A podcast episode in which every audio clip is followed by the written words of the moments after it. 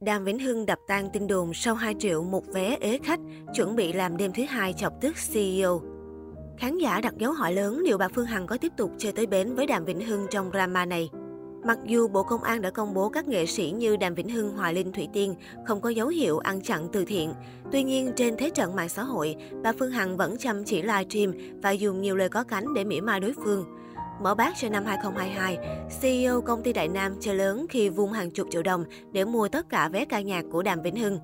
Giải thích về hành động này, bà cho biết mình cảm thấy hối lỗi cũng như muốn ủng hộ cho nền nghệ thuật nước nhà. Nghe thì có vẻ rộng lượng, thế nhưng netizen thừa hiểu, bà Phương Hằng tiếp tục muốn phong sát ông Hoàng Nhạc Việt theo cách của người có tiền. Sau đêm nhạc bảo táp tại phòng trà Đồng Giao hôm mùng 1 Tết, bà Phương Hằng bất ngờ chơi chiêu khi dọa sẽ tiếp tục mua hết vé ở Đà Lạt. Thực tế, nữ đại gia có đến Đà Lạt, nhưng thay vì bỏ 2 triệu mua vé, thì bà cho hẳn 5 triệu để nhân viên ăn chơi thả ga bên ngoài. Tưởng chừng đã thoát kiếp nạn, mạng xã hội bất ngờ lan truyền hình ảnh đêm nhạc giọng ca lâu đài tình ái ế khách trầm trọng. Các hàng ghế thưa thớt, thiếu vắng người hâm mộ. Trước những bình luận mỉa mai, tối mùng năm Tết, cựu huấn luyện viên The Voice tung hẳn ảnh Full HD, chứng minh live show của mình không hề ế như ai kia vẫn lầm tưởng. Anh còn vui mừng thông báo, tổ chức đêm thứ hai với quy mô chuyên nghiệp lên đến 1.000 người. Xem video bên vườn Thượng Uyển quay lại mà tôi hết hồn. Bên đó báo hơn 1.000 khán giả đã đến tham dự show của tôi tại Đà Lạt ngày hôm qua. Rất tự hào và hãnh diện. Xin cảm ơn mọi người rất nhiều. Hôm qua xong bên đó họ lại còn bảo làm tiếp một đêm nữa. Hạnh phúc thật sự. Hưng đang sắp xếp, có lịch chi tiết sẽ báo cả nhà sau nhé. Mãi yêu. Hạnh phúc nhất khi sống trong tiếng vỗ tay của khán giả. Còn giờ là bay đi Mỹ cho kịp buổi biểu diễn mùng 6 Tết. Chúc cả nhà năm mới thật nhiều sức khỏe, bình an và hạnh phúc nha. Mr. Đàm chia sẻ tiếc thông tin trên, nhiều người cho rằng góc chụp của Đàm Vĩnh Hưng không chụp được toàn cảnh sân khấu và thực tế đêm diễn của nam ca sĩ không hề đông đúc như những gì anh đăng tải. Một số netizen còn chụp lại bằng chứng bên trong lẫn bên ngoài sân khấu để chứng minh lượng khán giả ra vào vô cùng ít. Đêm diễn đầu năm mới mùng 1 Tết của ca sĩ Đàm Vĩnh Hưng diễn ra tối ngày 1 tháng 2 tại phòng trà Đồng Giao, thành phố Hồ Chí Minh.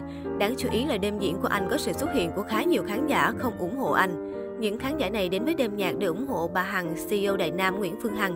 Khi trước đó, bà Hằng tuyên bố đến xem đêm diễn này và đã đặt mua lượng vé khá lớn.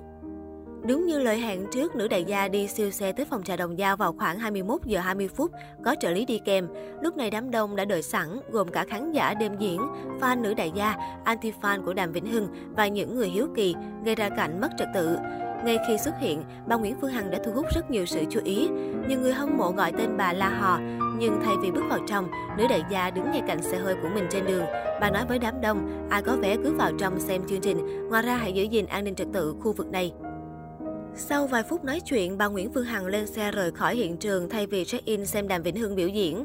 Ngay khi về nhà và nghe thông tin báo về từ phòng trà, 22 giờ ca sĩ Đàm Vĩnh Hưng vẫn chưa xuất hiện. Nữ đại gia tiếp tục livestream và khẳng định sẽ đòi lại tiền vé vì mua vé để xem Đàm Vĩnh Hưng hát, chứ không phải xem ca sĩ hát lót. Tuy nhiên thực tế, ca sĩ Đàm Vĩnh Hưng vẫn biểu diễn theo lịch trình. Lúc này trong phòng trà, khán giả bắt đầu la hét chửi bới ca sĩ. Một số khán giả quá khích, thậm chí đã chuẩn bị cả những thứ dơ bẩn với kế hoạch quăng lên sân khấu.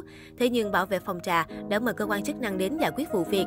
Mạng xã hội còn lan truyền việc bảo vệ phòng trà đánh người, vì vậy nhiều người đã lan truyền kêu gọi đánh giá một sao tẩy chay phòng trà.